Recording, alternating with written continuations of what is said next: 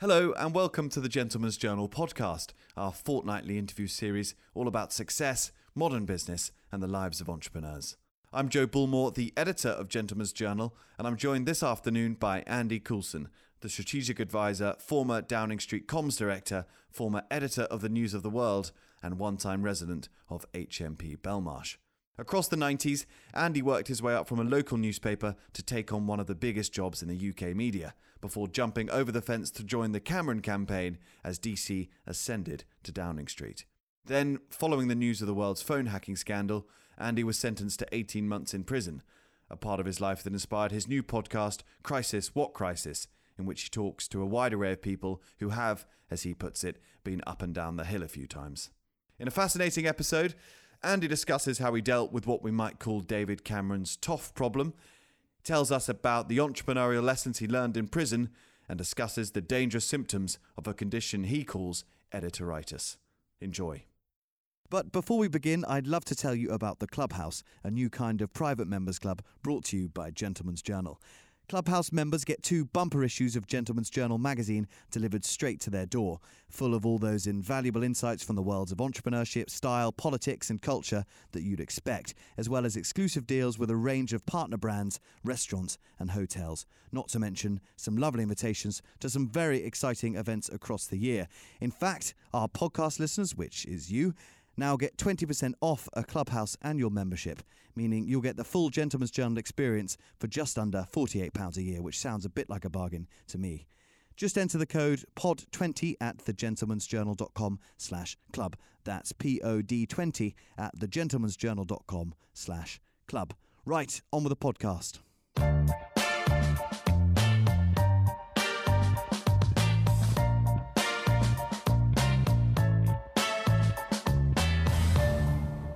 Andy, thank you very much for joining us on the Gentleman's Journal podcast.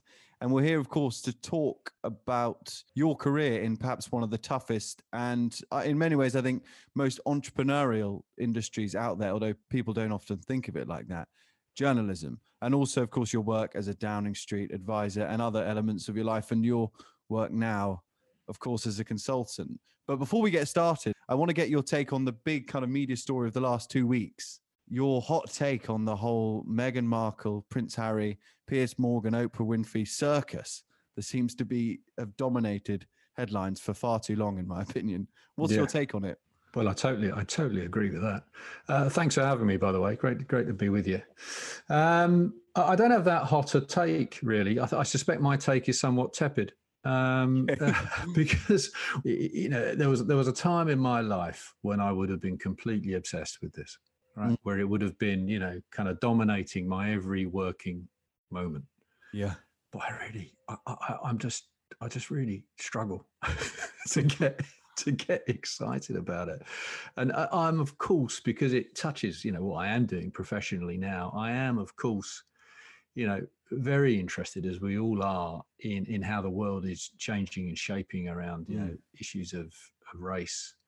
Uh, what we're seeing this week as we're talking now, you know, into, in, in terms of the uh, that horrible crime in London uh, that's also caused people to look at uh, the conversation around female safety.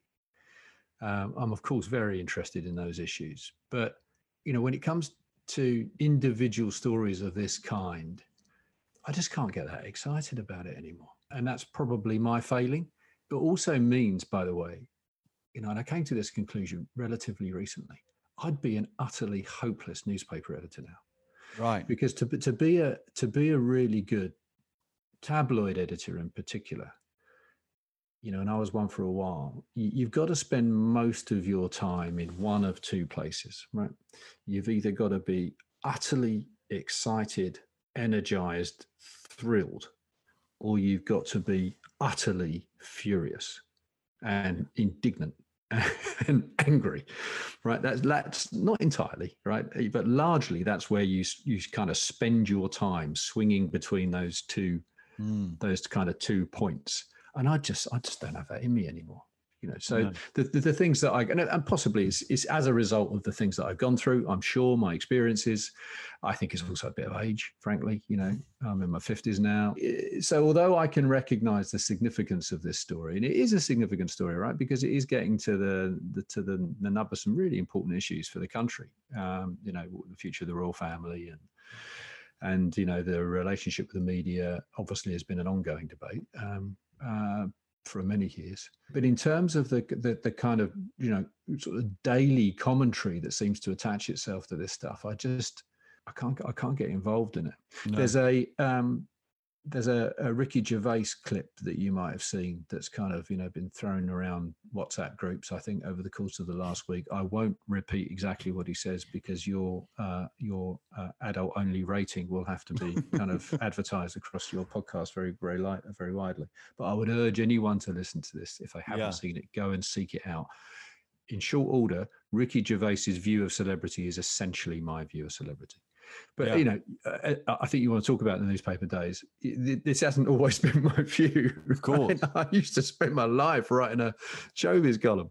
Yeah. So, um, so this is a change in me, Joe. That's for sure. Okay, that's interesting. I wish, in in many ways, Piers Morgan, another tabloid former editor, had the same kind of sanguine philosophical view of things. He seems to be animated, as you say, at both ends of that spectrum, both furious or very passionate at once. Um, yeah. Will be interesting to see what he does next. Well, Piers is a very good, very old friend of mine, and okay. and the and the th- and the thing that people misunderstand about Piers uh, on occasion is just how hard he works, right, and just how uh, attuned he is actually. Yeah, and I know it's not to everyone's taste, but you know when you look at how where newspapers have gone, and you look at where you know a lot of what sort of popular journalism is about you know, Piers, frankly, has understood how that can now be applied to you know the the, the changing you know media uh not least through you know changes in technology. He mm. understood that better than anyone right? He's, he's, built an amazing brand for himself. And i think actually you can look at the the, uh, the Meghan stuff but uh, it wasn't that long ago that people were you know lauding him as their kind of superhero right? For the way yeah. that he was taking on politicians over the nhs so. Yeah um, but so I'm heavily biased. Right? He's a, okay. He's a, he's a pal of mine. Have, has he come to you for for advice? Oh, he's, he's, in, he's in good nick. He's you know he, he, you know he won't be short of offers. That's for sure. Yeah. Well, it'll be interesting to see what he does next. So let let's talk about those newspaper days when you were coming up. How did you get your start in uh, the press? Uh, well, I you know I followed a, a fairly uh, traditional route, one that is actually quite difficult to follow these days. You know, I tried to become a journalist when I was 16 years old. Um, I was yeah. I was uh, ready to join the Air Force. My dad and my brother were both in the Air Force. Uh, one of my brothers, and and that's what I wanted to do. Uh, and uh, my girlfriend's mum at the time was the uh, fantastic woman, was the editor's secretary on the local paper and she said, "Look, why don't you come in and do some work experience while you before you really make up your mind to go and uh, to go and join the military?" Mm-hmm. And uh, and I went and did a, a, couple of weeks work experience, and, and honestly, it was a it was just a kind of walking through the door into a newsroom. Uh, that and the combination of then you could literally walk down a few steps and you're in the print hall, and the smell of the ink I, I, just loved it, you know. And, and when the presses started, it was an evening paper. When the presses started, you know, the building would shake and the typewriter, we still had typewriters in. I'm that old, you know. The typewriters were kind of juggling on the on the desktop. You know, it was um, it was just I just completely fell in love with it, and I decided at the age of 16, right, this is what I want to do in my life. And they wouldn't employ me at 16. They refused. They insisted that I went and did my A levels against, uh, mm. uh, which I really didn't want to do. So I did that, did my A levels, and they true to their word. They gave me a job when I was 18. And wow. so I didn't go to university. I went straight to journalism college for six months, did my indentures over the course of two years. As soon as I completed my indentures, you know, got qualified, I, uh, I started shifting up in Fleet Street, first for the Mirror, then for the Sun. And then, uh, then I got a contract on the Sun. And it all kind of, uh, it all kind of took off from there. What was it that that so attracted you beyond the the kind of romance of the printing press and the smell of the ink when I speak to other journalists, it's a combination of wanting to get to the truth of a story and also, in a way, being closer to it than other people and getting a better read on it than other people. There's a kind of, I don't know, an idea that you could be more plugged in and connected as a journalist. Um, yeah. and really get to the to the kind of levers of power. What was it that made you so excited? Well, it developed over time, right? First, it wasn't very sophisticated at all. Yeah. It was, my God, I can sit at a typewriter. I can write a picture caption as it was then. I wasn't, you know, exactly being entrusted with the front page. You know, I'll be writing up check presentations. Yeah. right? And it would appear as a picture caption in the Evening Echo, but it might have my byline on it. And you'd see, you'd, you'd walk down those few steps to the printing presses. You'd see the papers come off. You'd have it in your hand, and there was your name in print. So that was the that was the sort of first feeling. My God, I can actually just sit at a typewriter, create something, and then see it in print. Over time, you know, the the draw of journalism for me was that uh, seat in the front row right? Uh, and initially, I was a showbiz journalist, so there was a, literal seat in the front row of any concert that I wanted to go to. The celebrities I was interviewing. By the time I got a bit of traction at the Sun, I'm flying around the world interviewing mm. famous people. That in itself, for a bloke in his twenties, was just unbelievably exciting. But of course, it's the bigger picture as well of being part of a product, being part of an industry where you are every day dealing with whatever the big issues were, right? Yeah. At first, as a young journalist, you know, uh, right on the edge of it, on the periphery. But as you move through and become an exec, and then as I ended up as an editor, you're, you're right at the center of all that. You yeah. know, and, and sales at that point were still pretty high. The influence of you know the tabloid newspapers was perhaps uh, you know a bit more impactful than it is these days, frankly, mm. because of that. Uh, and you really did feel like you were in the center of everything, uh, and you were actually at the center yeah. of everything. It was incredibly exciting and compelling, challenging. You know, tabloid newspapers when I was, you know, in my in my twenties were very very different place to what they are now. Yeah. Um, you know, there's a lot of negatives that have been written around that. You know, uh, well, perhaps we'll get onto that later. But I can tell you, it was when I look back on it, it was, and again, I've only done this very recently, right? Because my newspaper career ended very, very badly, and the tendency when you've gone through something so negative in the way that I did is that you sort of chuck it all in the bin, right? That you just sort of think, well, I just don't want to think about any of that again. Yeah. And it's only very recently that I've started to sort of think in a bit of a different way, actually. There were enormous positives. You know, I can't lie about it. My 20s were amazing mm. in newspapers. I thoroughly enjoyed it. There were some really difficult moments, challenging moments. But what I remember is an incredibly exciting environment not perfect by any means. From an HR perspective, my God, yeah, uh, uh, wouldn't wouldn't work in today's wow. modern workplace. I can tell you. But I tell you what, it was though is it, it was a, it was a meritocracy. Yeah. You know, not at any point uh, did anyone stop me in a corridor and say, "Where did you go to school, sunshine?" You know, yeah. never happened. It was all about what can you do, how good are you, you know, can you deliver people weren't bothered about your background or any of that any of that stuff uh, they wanted to know if you're any good and i was it was an exciting time. You know you mentioned piers earlier. Piers and i that's how we met right? As young journalists on the sun there were some really talented people around showbiz journalism in particular at that time. Uh, richard wallace who went on to edit the mirror. He now produces uh, simon cowell's uh, programs. Uh, matthew wright kate thornton mm-hmm. you know? Um, it was a really exciting time yeah. and it was also an incredibly competitive time. Deeply deeply competitive when i think of the 90s and this this may not be the most accurate view because i was a child for all of them but i think about the rise of new labour and the sun's kind of political dominance particularly and yep. also the kind of new introduction of this idea of a spin which maybe wasn't out in the open before. Mm-hmm. Potentially the kind of golden era of the lad mag on the other side of it. That's right. And you know the dominance of page three, um, yeah. which I don't think exists anymore, does it? Not in the same way. No. No, in my, my day, you're you're quite right. The whole kind of the tanks on the lawn were loaded and FHM yeah. and yeah, yeah. Exactly. And also, of course, as you say, the showbiz column, which sounds very fluffy and lovely, was actually the most competitive, combative, probably cutthroat place to cut your teeth as a journalist. I wonder what you think, how much you think that era, that 90s time has shaped what we're seeing now, whether it's in celebrity obsessed culture or I don't know, the kind of the access we now ha- have to the politicians yeah. and what we expect of them in a kind of tabloid sense, maybe.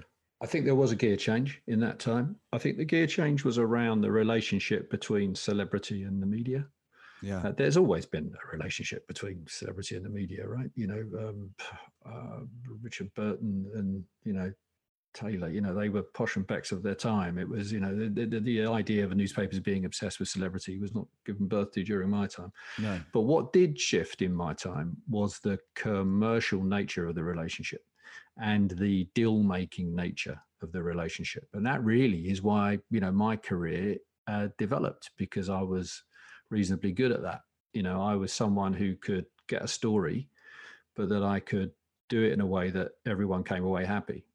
You know, wow. the, the celebrity came away happy. The agent or PR was delighted.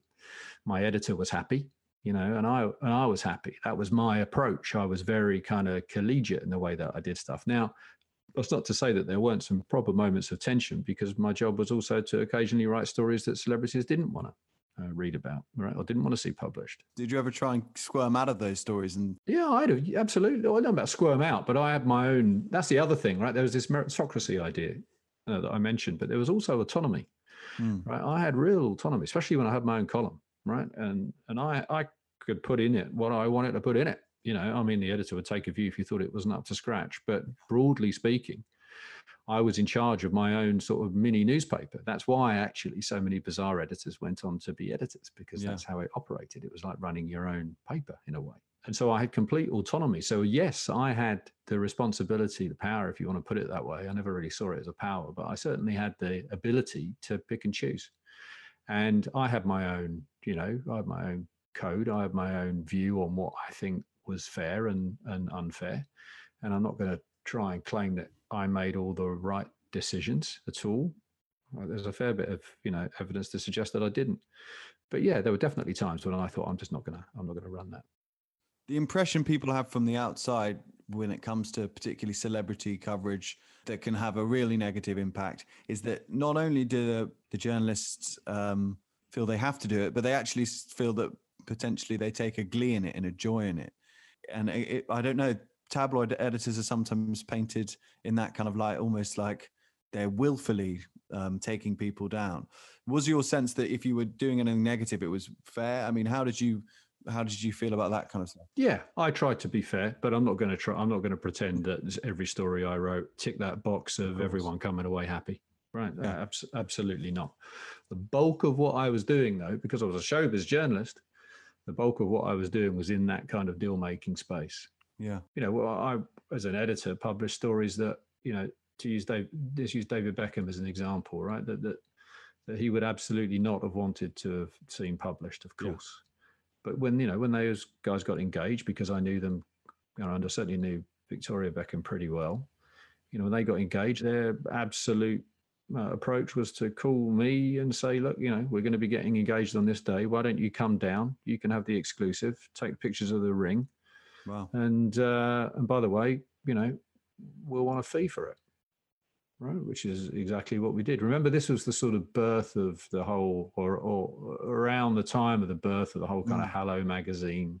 Yeah, you know, celebrity deals, celebrity weddings. You know, you know, the whole, that whole era and that was that, that was that was a deal, right? You know, I mean, yeah. it was a great read for our readers, and it was pretty useful for them too.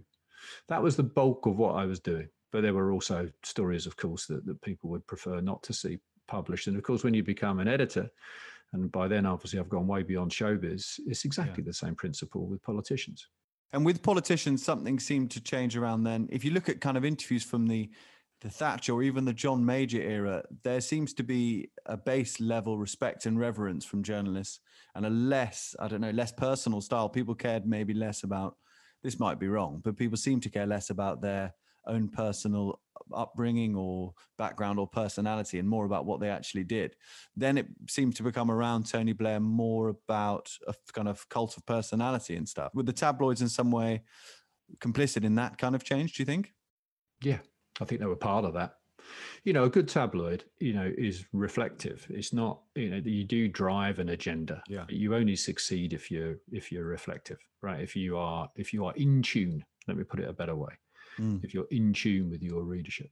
And I think that Blair understood that and positioned himself in a way to to be as famously uh, as attractive to a sun reader as he was to traditional you know mirror readers uh, he knew exactly what he was doing you know, Alastair gets a, a deservedly so.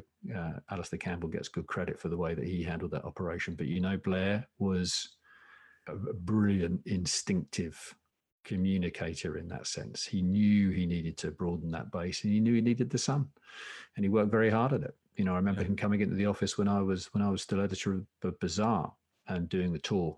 I think he came in and spent a good couple of hours walking around the office, shaking hands, and was just um, that's the first of many times I met him, and he was he was, you know, he knew exactly what he was doing. It was a very strategic piece of thinking and brilliantly executed.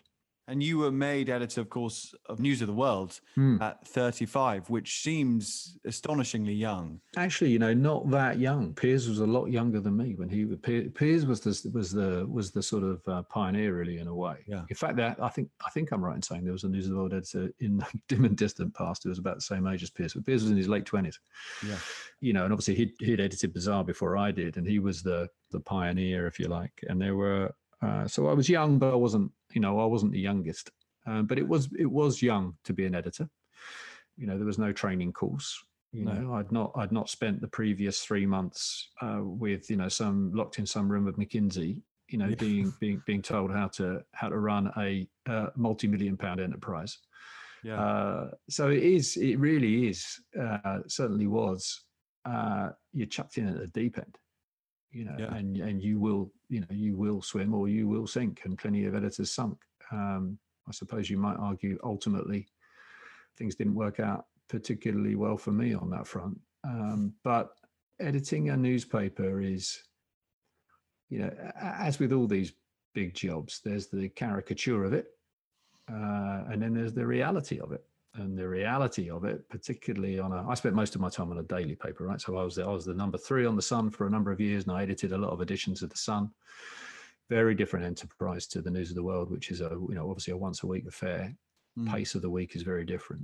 And News of the World was, despite its big circulation, was very much the kind of um, you know the sort of poor relation in the in the news in terms of big corporate decision making so I spent a lot of my time down the corridor fighting for the paper, making sure that we got the right budget, making sure that we had the right marketing money. This was the time of the, you might remember this, the ridiculous time in newspaper history. One might argue that accelerated its decline, where we decided, genius strategic move, that the only way to convince a reader to spend their hard earned cash on the news of the world was if there was a free film inside. Yeah, I remember that. All right. So you, you'd have half the front page would be the words free inside uh, with a Tom Hanks DVD or something similar. And I, and that was, that was like kind of marketing crack, right? If you didn't have it, you would, your sales would plummet. Yeah. And it was an arms race. Every newspaper was doing the same thing every weekend. It's a ridiculous situation. And so I spent a lot of my time far from sitting in the office which is the caricature sitting in my office, you know, wondering whose life I could ruin. I was actually down the corridor trying to preserve you know the, the business of you know the, the of of of the, the it was the news of the world right? How, how do we keep our place here? How do we keep our market share? Football is incredibly important to the news of the world right? So making sure that you've got the right result down to the right news agents right is very mm. very important uh, it sounds yeah. ridiculous, I know, uh, but those kind of challenges are practical challenges because you've got to be printing the paper at the right time and you want an extension on your deadline and all that kind of stuff. So that, that's where that's where I spent a lot of my time, as well as around the, you know, the kind of what, what I suppose you'd call the entrepreneurial bits, right? How do we? You know, this is the early 2000s. I, would worked on the internet actually for a while before I became to, before I came to the News of World, before I became editor, and we were alive to the technological revolution that was coming, but not really. We, we weren't. We weren't. You know, we were still arrogant enough to think that we'd find some answer to push it yeah. back. Madness, really with the benefit of hindsight. And so I spent a lot of time thinking about how do we diversify this brand? How do we how do we you know build a really good website? How do we kind of make use of this fantastic content that we were creating, uh, particularly around video, uh, which you know we were smart enough to realize was the future, uh, and and mobile phones, of course, uh, in terms of delivery of content. So yeah, I mean it was a it was a proper business challenge with zero business training. Why do you think you were selected at a young age? What were the the attributes maybe that is it Rupert Murdoch who made those calls? Does he actively pick? Yeah, editors are appointed by by by Rupert, but Les Hinton was the boss then. yeah. uh, as the sort of chief exec of the company. So he was my immediate report, uh, my boss. You know, I don't know really. I think it's um, you know, I think I, I, I was a pretty successful reporter. Mm. Uh, I've been a pretty successful exec. I think I'd shown myself to be capable of producing a newspaper, just in terms of the the sort of practicalities of it. Right? You know, I knew yeah. uh, I knew how to put the thing together.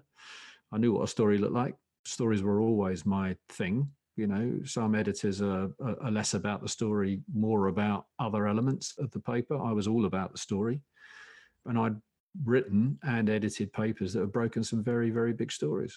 And I was hardworking. You know, I think I was. You know, I was. I've been. I've been pretty loyal to the company over the years. So yeah, I mean, it all kind of came together. I, it also it's luck as well, right? Because as ever with these big jobs, it's what happens to the bloke or the woman who was before you. Yeah, that is often the determining factor. Um, so no, I mean, I I edited the News of the World for four years, you know, and then I spent I spent the next five, not the next five, but I spent at least five talking about it. I've heard you speak before about um, this ailment you call editoritis. Mm. Can you explain to us the symptoms of this? Mainly, uh, uh, there's one core there's there's one core symptom, and that that's that you consider that yourself to be the center of the universe, and that all things revolve around you. Um, I mean, I, I joke slightly, um, because it was a you know particularly when you know newspapers were in their pomp there was a fair amount of arrogance around you know there was a there was a fair amount of kind of you know we're driving the agenda you know mm. it's really only our view that matters um, and also a, misguided arrogance that that you know that the, that the business was more resilient than it than it was yeah you know uh, uh, certainly in terms of the print product you know, and it's taken a long time for um, you know, for my former employees and others. They're not. This is not a challenge that just face them. It's right across the board, right? To work out what the answer might be to these problems, and the answer, of course, is great content. You know, yeah. if you look at the if you look at the Times now, which I'm a big fan of, it's a fantastic product, and it's a fantastic product not because it's given away a free copy of a film every every weekend. It's a fantastic product because it's got just brilliant, brilliant journalism, and that yeah. obviously costs money. And uh, and the challenge is to find ways to, to to you know to kind of make sure that people will continue to pay for that. But I think they will if the content's great. Um, uh, yeah, but editoritis, I suffered from it. I don't think I was necessarily the worst, but I definitely had some some spells. Um, and uh, and yeah, um, I, I do I think as, as, you as you get older, right? If you've done any any sort of significant jobs, you you kind of look back and you think, my God, why was I so exercised about these things? As I said, just as we mm. started talking, you know, about this, you know, the situation with the Royals. But you you kind of got to be. That's your job. Yeah. And and if you're going to get that involved and that interested and excited and at times angry about things, I think that can create a degree of uh, a degree of editoritis, as I as I call it. So let's talk a little bit about your time in Downing Street. You, have mentioned um, you your kind of awareness of the changing atmosphere around politicians, potentially from Tony Blair onwards. Yeah, I mean, it seems from the outside like bringing a former editor into Downing Street is letting the fox into the henhouse in many ways. Do you think that's a fair assumption? How did you first link up with the kind of Cameron team to get involved? Well, I'd actually spent far more time with Blair and with Labour mm. um, because as a journalist, you're you know you're you're far more focused on what the government are up to than you are the opposition. Yeah. So I knew them, and I knew that a lot. I knew uh, you know a number of the Labour cabinet pretty well, uh, and I got to know you know, Michael Howard, when he was still leader, who I liked, came very close actually to backing the Tories when Howard was was leader. Um, that is a difference between the Sun and the News of the World. At the Sun, you know, that is a conversation that Rupert Murdoch's very involved in.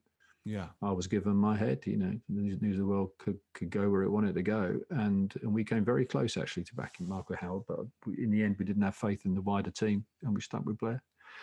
So I knew Michael Howard, and then I hired actually William Hague as a columnist. Uh, he was a brilliant columnist for us. Yeah. Um, that's an aspect of editing that I really enjoyed. That kind of putting your team together. You know, we had some great columnists Fraser Nelson, you know, uh, as well. We used and John Stevens we snatched from the Mal to when he left uh, when he left the Met to be a to be a columnist. Some really good voices, and William was a brilliant columnist. And then uh, and then as as they moved towards a change of leadership, I spent a bit of time with uh, with George Osborne and and then with David Cameron. But we were, you know, I was still editing the paper then. We were pretty skeptical about this new team. Um, pretty skeptical about David. Uh, you know, that whole hugger hoodie. You might yeah. remember that. Yeah, you know, that was a News of the World headline. Yeah. So we, would run some supportive stuff, but we'd also run some pretty critical stuff. But I liked George. Uh, we got on. And then when I left the News of the World, uh, and then I had f- sort of five months of wondering what it was I was going to do next. Uh, I was actually in a conversation about potentially going to uh, New York to edit another newspaper.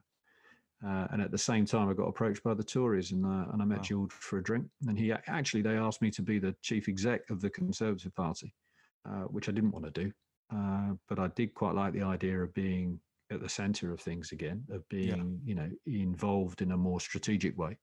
And I met David, met the rest of the team, and then over a, over a period of time, we you know we got we got the job. And it was um, my plan actually was was not was just to do just to stick with them through opposition. I wasn't going to go into Downing Street. I'd sort of mm. promised my wife that that having done the news of the world for, for as long as I had, that this was an exciting, really fascinating challenge, and I wanted to do it. But you know, I wasn't going to then bury myself in in, an, in another addictive job. Uh, and of course, as we got closer to 2010, closer to the election, David um, David and I were getting on very well. You know, it was working very well, and, and you know, and he he flattered me enormously by saying that you know, we, I don't think we can do this without your help on the comms front, and we want you to stay. And that was very flattering. And by then, I, I was hooked, to be honest, because politics is like that. It's a pretty addictive place to be. It's terrifically yeah. exciting. It's such a, it's such a, such an amazing kind of brain stretch, you know. And I had the, you know, the added benefit of having a pretty big team really enjoyed that. Always enjoyed kind of, you know, that element of the jobs that I've done, building a big team, building some camaraderie, you know, building that kind of shared mission.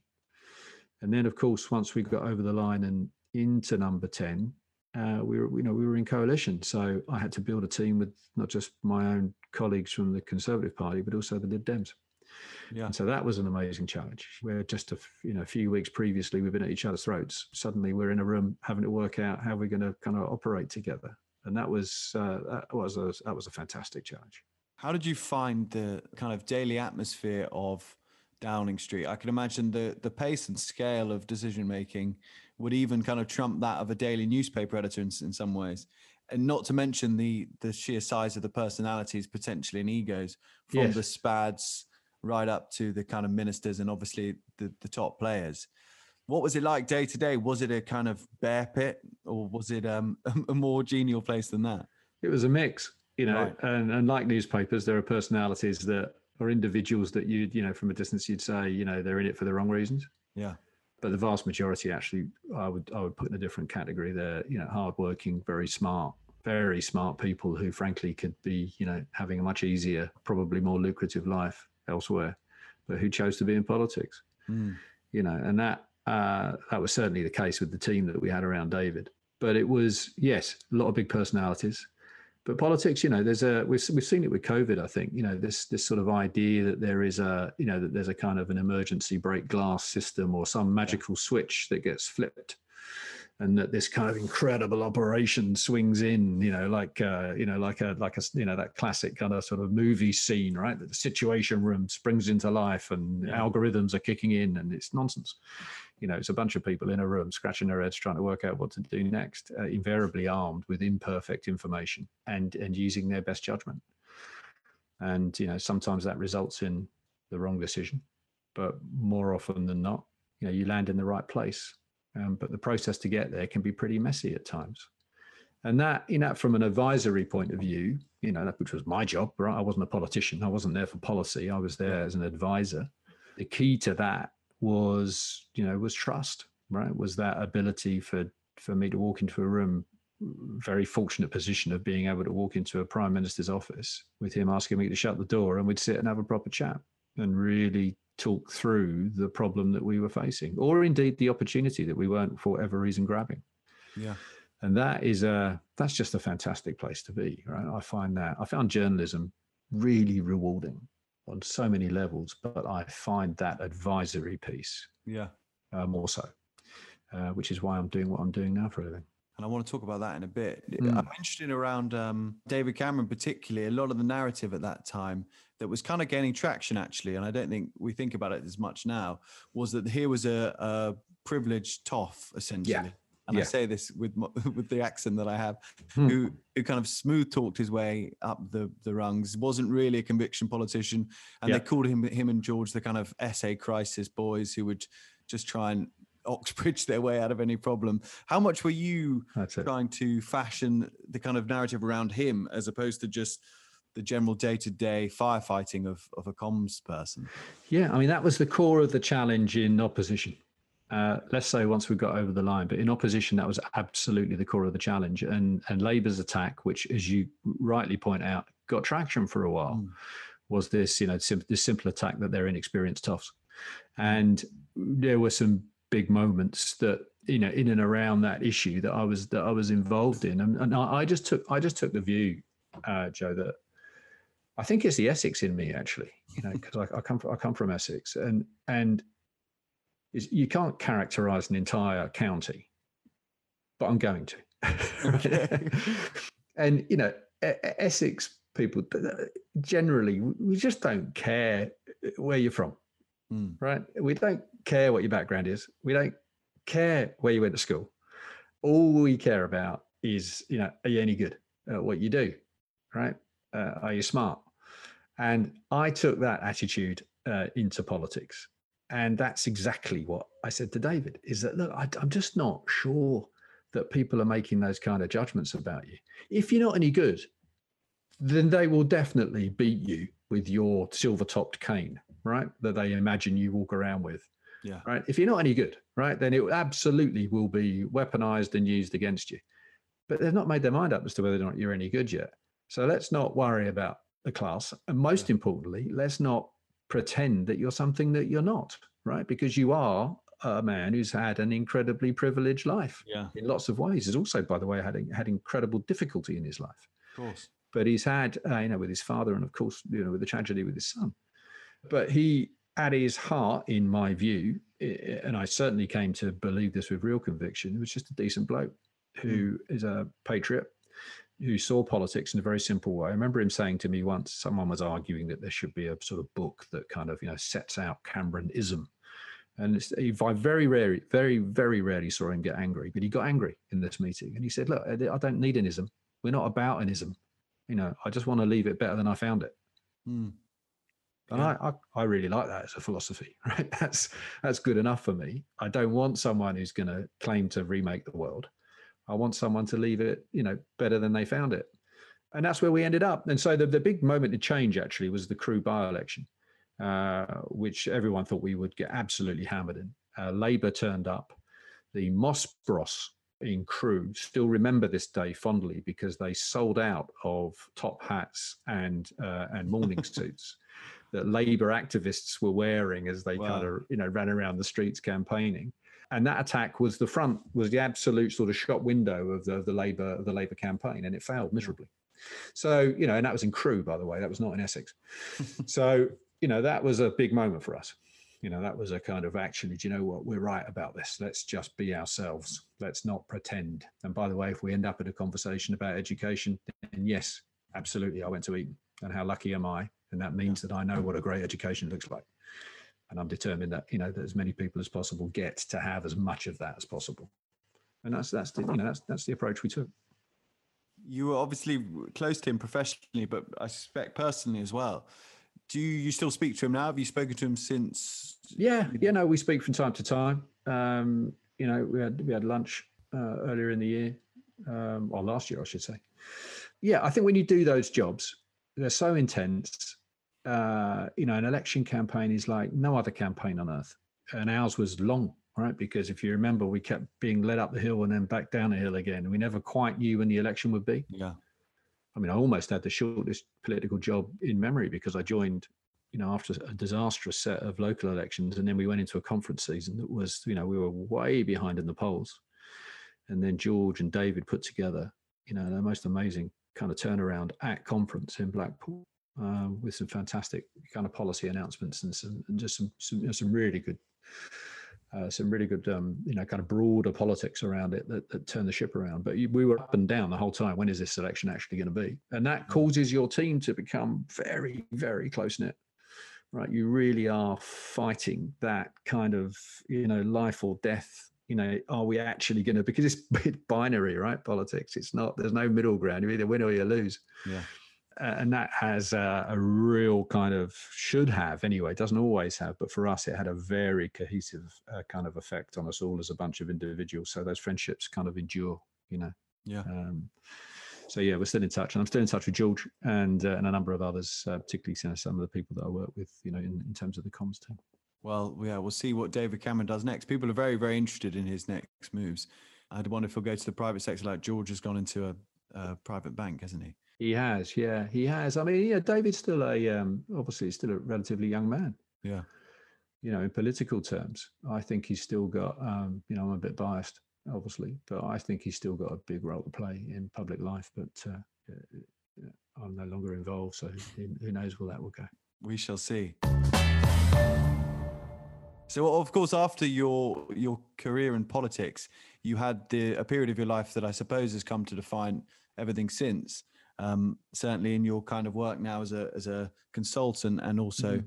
with your podcast crisis what crisis? Because this was the biggest crisis of your life of course and it's come to define define you i think it's probably fair to say in, in some ways was um, your conviction and eventual imprisonment. Well i think you mm. how many months did you eventually end up serving? Was it five or? Yeah just under five what i've heard you say before that you one of your coping mechanisms in, in prison was using a kind of journalistic lens to look at things why do you think that was important to you? And what did you kind of hook on? What what would your editor be be thinking with the juicy hooks about prison, so to speak? I don't know. I don't know if I was, I was looking at it necessarily from a, a, kind of story perspective, but yeah. I was certainly looking at it from a kind of, you know, more broadly from a kind of observational perspective, right? Because that's what you do as a journalist. You know, that ability to just kind of look at the world and and and, and be interested in it, I suppose and I and I made a very very conscious decision that that although this was going to be a pretty miserable period of my life, um, I was going to make the most of it. And the the one thing you can say about prison is it should be quite interesting, right? Yeah. I mean, you know, I mean, you're seeing a system on literally from you know the inside that is that for me anyway i thought this is this is going to be really interesting. It's also going to be mind-numbingly dull. And of course if you've not been in the prison before as i hadn't you're also wondering about actually how does this thing work? What's it actually going to be like? I was in belmarsh which was uh you know for the first part of my sentence which is a high security prison so quite full on you know and obviously that makes you think what is this thing actually going to be like but I was um, I, I was genuinely interested in it, you know, and I'd obviously I'd been around law and order from a media perspective and from a political perspective, and here I was now. Not that I thought that my life would ever end there. Here, here I was as an inmate, and it was uh, on one level. Uh, on one level, it was fascinating, and I just engaged with it. I talked to a lot of other prisoners. You know, there wasn't an enormous amount of opportunity in Belmarsh because you spend so much time inside inside your cell with the door locked. Mm. But you know, if I was walking around the yard, I'd always make a point of walking around the yard and having a good chat with someone. Um, that's always been my sort of approach to life, and I couldn't, I didn't see why it should be any different in prison. And as a result, I had some really fascinating conversations with some really interesting people. You know, and the kind of entrepreneur piece is, is one of your themes yeah. on the on the on the podcast. You know, that really did jump out at me because I would be walking around the yard with a. I remember one series of conversations I had with a with a lad who was in prison for quite a, a, long time, considerably longer sentence than mine. I can tell you, he was among other things. You know, he was a he was a drug dealer, had been a drug dealer, and he talked to me very frankly, very honestly about why he was doing it uh, and how he did it, right? How he operated. He was a drug dealer in North London, um, and it was I mean, there were some pro- properly dark aspects to it, but there was also an entrepreneurial aspect to it, right? He couldn't see another way of Mm. being entrepreneurial other than being a drug dealer. And when he taught me through the mechanics of his business, when he taught me through the sort of sort of math of his business, he was talking to me as though he were some kind of startup entrepreneur. It was it, it was the same. It was the it was the same language, right? Mm. In a way, and you could see him almo- almost kind of remembering the early days of his business, as he would call it, and that sort of glint in the eye of the kind of early days of expanding and rolling out. And I'm not trying to glamorize it, right? No. It, it's at all. But but the truth of a, a lot of a lot of these guys who are in prison is that they are entrepreneurs gone wrong, Right. Right? And that, and that if you can capture that spirit at the right point in the journey and redirect it, then there's real opportunity there. And I saw that because I, I although I spent you know too long in a high security prison, I eventually got moved to a, an open prison called Hollesley Bay in Suffolk, and that's a hmm. resettlement prison, right? So its job is to prepare people who've been in prison for well, however long, from by the way, life sentences, you know, down to a short sentence like mine, and get you ready to kind of go back. And I and I got a job there. Uh, I was the uh, orderly in the education department and my job was to help uh, other prisoners kind of get their CVs ready. I do mock job interviews, Wow. uh, and I would do Dragon's Den presentations with Yeah. this fantastic woman called Tina, who was running, who was you know, who's running the education department at, at Hollesley Bay. Brilliant woman. And we would sit, and you know, these lads who are now, by the way, at the end of their sentences, right? So at the other end of the spectrum to the conversation, walking around the yard Yeah. and and they were pitching their future right here's a business idea a lot of them were anchored around gyms or around um, you know a couple of them security businesses let's you know let's disrupt the world of you know of, of nightclub security let's find a new way of doing it it was fascinating and that kind of seed of entrepreneurialism was still alive right in those in those lads some of them by now you know in their early 40s, mid 40s, some of them older, have been in prison for quite a long time, right? For a large lump of their life. They still had that kind of, you know, I want to make it work in some way. Of course. It was fascinating. It was really fascinating. One of the one of the big issues was this issue of disclosure, right? And that we would spend a lot of time chatting to to prisoners about. Uh, you know, do you tell your employer that you've been in prison? Yeah. You know, and that is a really difficult issue because if you're an employer, do you want to know? Mm, I think you probably do.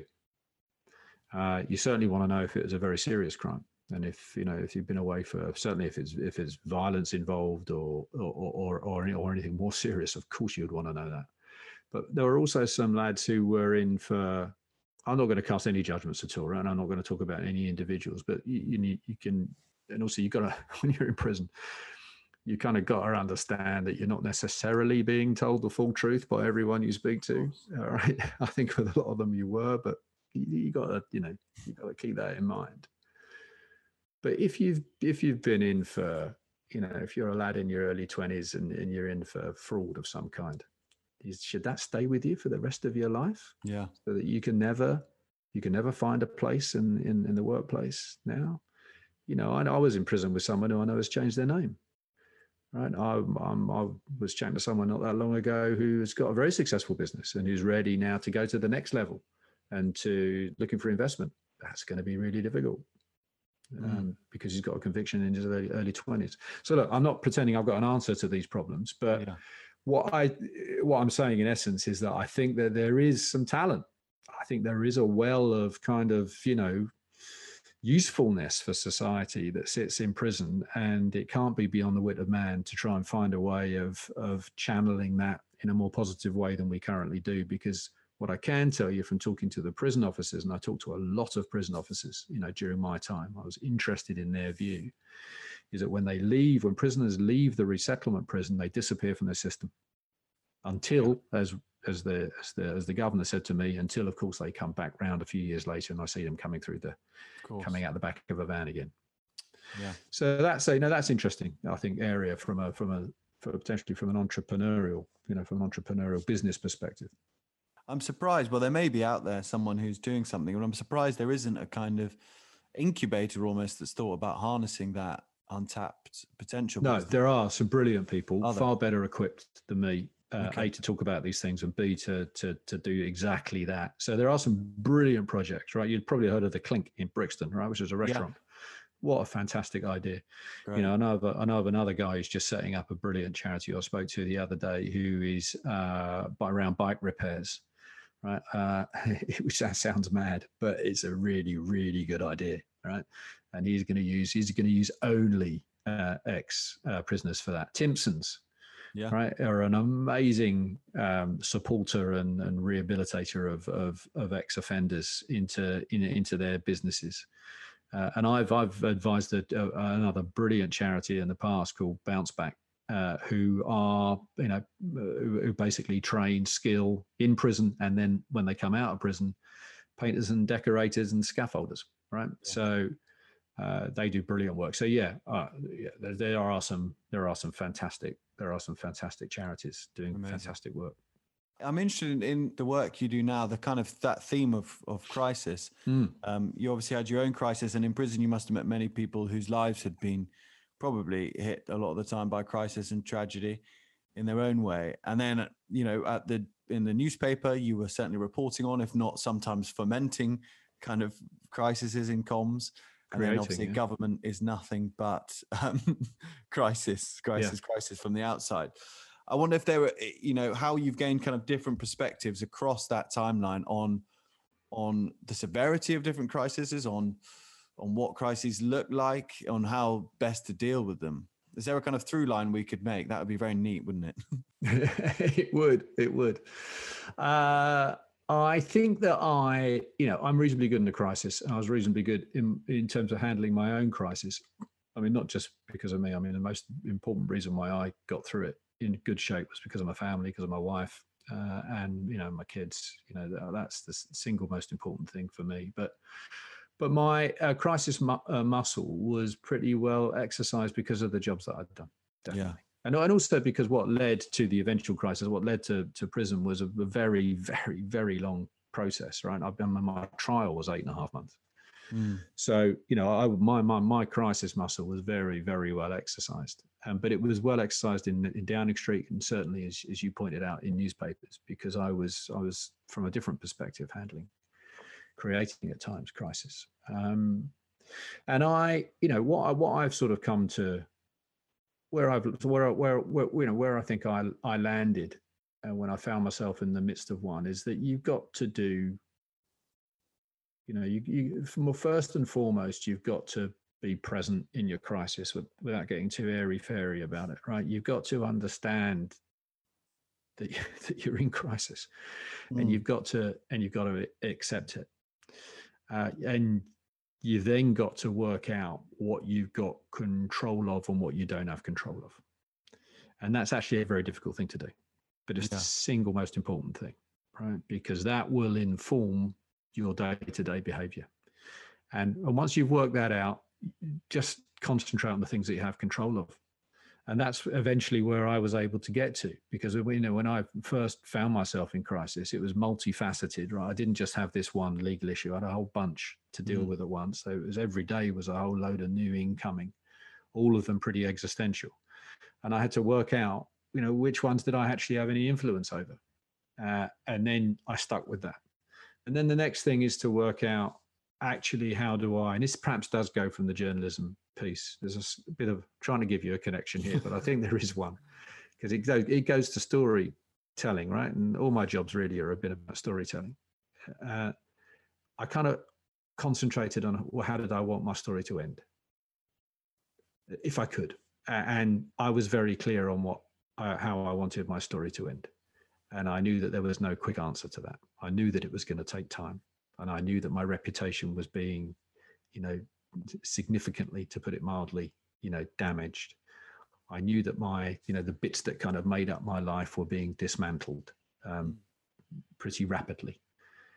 Uh, uh, and I didn't know what the answers were, but I knew that if I if I focused fully on the long term and not try and solve all these short term problems that were coming through almost on an hourly basis at some points, then I would get through it.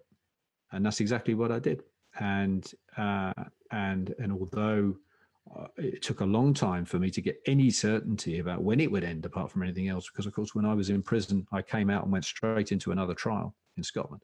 Yeah. That would have had considerably more serious consequences had it got wrong. But I was had it gone wrong, but I was acquitted.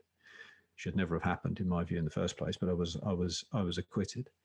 Only then could I really start to think about where the where the door was, if you like.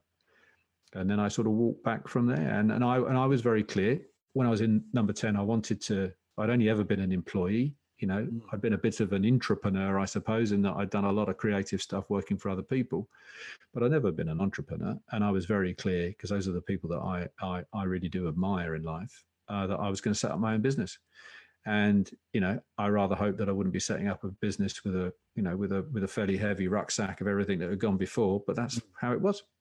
And I decided to make that work because I'm also quite stubborn. So you know, I really wanted to focus on building a business, my own business, and that's um, and that's exactly what I've done with the help of some brilliant colleagues. I've got two fantastic uh, partners in my business. Um, Jon Steafel, who was the deputy editor of the Daily Mail for over a decade, brilliant man. Susan Adams, who worked for Rothschild um, as a as a strategic advisor, and among other things, it's just fantastic. We've got a great sort of engine room of, of younger people that we're that we're bringing on and developing, and I've got you know, where I've been unbelievably lucky and fortunate is I've got some fantastic clients, you know, yeah. who understand the value of advice from someone who's been up and down a hill a few times. I bet. And that's that for me, you know, is is where I think, you know, the power of great advice is to have people in the room who've lived a life, who's who've kind of stared down a few problems of their own and who've who've got a view, but who don't have an agenda, you know, and that's that's essentially what we offer. Yeah, it's a it's an interesting thing, advice, isn't it? Because different people have different takes. I guess there's a kind of mix between hard experience, as you say, kind of gut feeling, but also a lot of the time with consultancies, kind of hard data and and research. Yeah. Where do yeah. you fall on that on that scale? I'm I'm experience over algorithm. Right. You know, I, I just I'm not I'm not a I'm not a techie, right? Yeah. And I'm not um, you know, I know my way around, and I, you know, I took the same view with polling. Funnily enough, you know, I'm, and I'm not going to devalue the, you know, polling in the political context, but it has its place. But it shouldn't, it shouldn't be the deciding factor, in my view. I think instinct is and experience is far, far more valuable, yeah. and that's that's what my business is all about. Uh, is that we're we're about experience. We're not about algorithm. We we we know we know our our way around. We know how to how to see the value in a piece of analysis but we're not we're not that firm. Um, you know, we're there really as trusted advisors, uh, and you know, we say we say three things to our clients. They happen to be exactly the same three things that I said to David Cameron when I uh, when I started working with him. Uh, that I'll always be available. Uh, that I'll always have a view, which sounds ridiculous for an advisor, right? Because that's what you're paying for. But I've been in plenty of rooms with advisors where when it gets sticky in particular, mm. they sort of blend into the wallpaper. And, you know, we don't do that. We'll have, we'll give you a view and we'll be right more than we're wrong. And whatever the proposal said, if we're wrong more than we're right, we're not much use to you. So, you know, we live by those three rules really. And, you know, that, that was the basis on which I worked for David. And that's the basis on which we now work for our, our, our clients now.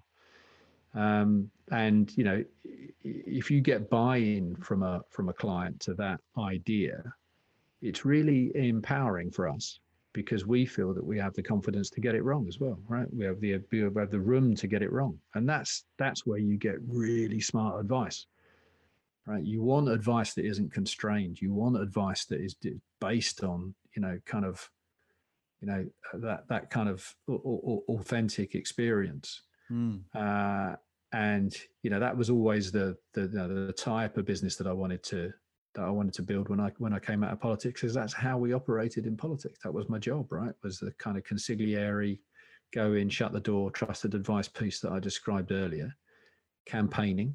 All right, what is it that we're trying to achieve here? Where are we trying to get to? What, what's in the way, or what might be in the way, and then crisis. So um, you know, on those three front, three, uh, three fronts, I think we've got, um, you know, we've got a de- we've got a decent offer, but we're not, you know, we're unlike most firms out there because we are. It's a horrible word, but we are, we are a boutique firm. Yeah. You know, it's not. We're not building a mighty empire. It's not an Edelman or a, you know, or a Weber Shandwick. You know, we are, uh, you know, we're a small firm, and because we are all in in the way that I've just described, yeah, you know, without wishing to sound cocky or arrogant about it, um, advisoritis, beware. Um, I, uh, you know, we're pretty picky about who we work with because Yeah. because we are all in. You know, we commit fully, and so we can only do that for a certain number of people. Before we let you go, I want to ask you about your podcast as well, Mm, Crisis What Crisis, which is a, another kind of incarnation of your career. Yeah. An amazing wide array of people who've had all sorts of things from from business and personal crises to some true kind of tragedies. Um, and I suppose the the narrative around crisis and failure these days, maybe helped by the podcast world, is that the failures are the things that really make us, and our biggest mistakes often are our biggest lessons. yes. One of the interesting things we often ask people in this podcast is for their biggest failures and mistakes. And despite everything I've just said, everyone always says, "Oh, I, I, uh, I don't see them. I don't have any," and we very rarely get a tangible answer. Yeah, mine, mine are fa- mine are fairly easy to access. Right, okay. I wonder where you fall on on this kind of very modern, sometimes slightly um, hippie-ish thing that actually bad things are always good things. Is it? Is it? Do you think that's broadly true? That we learn a lot. Yeah, I do. I do. And there are some brilliant podcasts, you know, long have been around long before mine that have got, got into that, you know, uh, Mm. that that into that point. My my podcast is more focused on the on the specific lessons of crisis, right? I, you know, and it was born out of lockdown, right? It was it was an entirely practical decision. I love podcasting. I think it's a fantastic medium uh, because of its reasonableness. It creates a kind of reason, as I hope we're having here, you know, a, a, a- an environment for a reasonable conversation, which there is a Yeah. great absence of in, in life at the moment, uh, where you know everything seems to be so black and white, no room for the grey. Um, and I uh, and I and I, I work here. I live in Kent. I worked in London, and I uh, had an office in London. And I uh, and like everyone else, you know, suddenly found myself working from home, saving all that commuting time. And I thought I'll put it to good use, and I'll and I'll and I'll start a podcast. And we got some amazing guests, incredibly Yeah. lucky. You know, uh, people as, as you said have had suffered crisis from a multitude of different angles. You know, and the idea that you know we just finished the third series, we've had you know, and uh, Nile Rodgers through to you know Yeah. Lord Sedwill, you know, in the space of a few weeks, you know, Jeremy Bowen, Mark Hix, the restaurateur, uh, Richard Bacon, amazing woman called Payzee Mahmod who suffered. I won't, I won't tell you the full story here, but just the most astonishing crisis in her life of a forced marriage, her sister being in a forced marriage. Her sister's story is very well known, was the subject of a TV docu, a TV drama very recently Mm. Terrible tragedy. Um, you know, uh, it's a privilege actually not to get too, um, you know, not to get too high-minded about it. To sit and chat with someone for an hour about the proper dark moments in their life and to ask them how they got through it, and that's essentially what it is.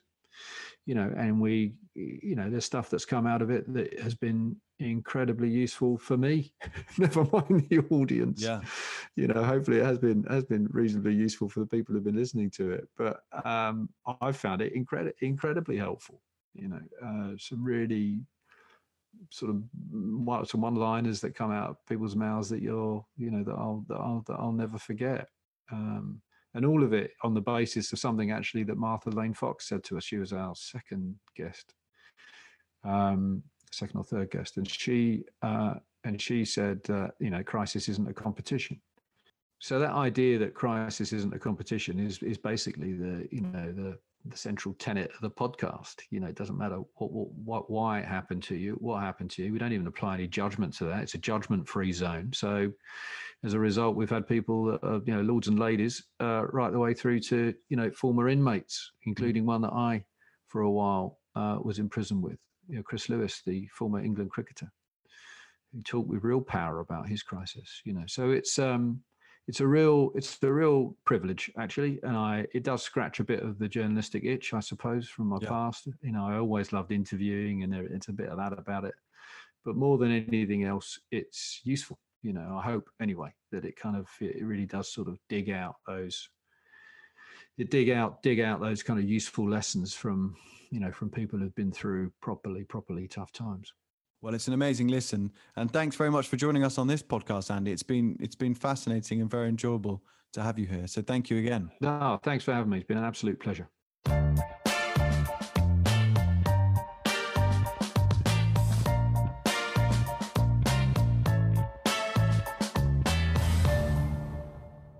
Well, if you enjoyed that episode of the Gentleman's Journal podcast, you'll almost certainly love the Gentleman's Journal magazine, the world's finest dispatch from the front line of luxury, entrepreneurship, and style. In fact, lucky podcast listeners like you now get 20% off our annual subscription. Just enter the code POD20 at thegentleman'sjournal.com to find out more.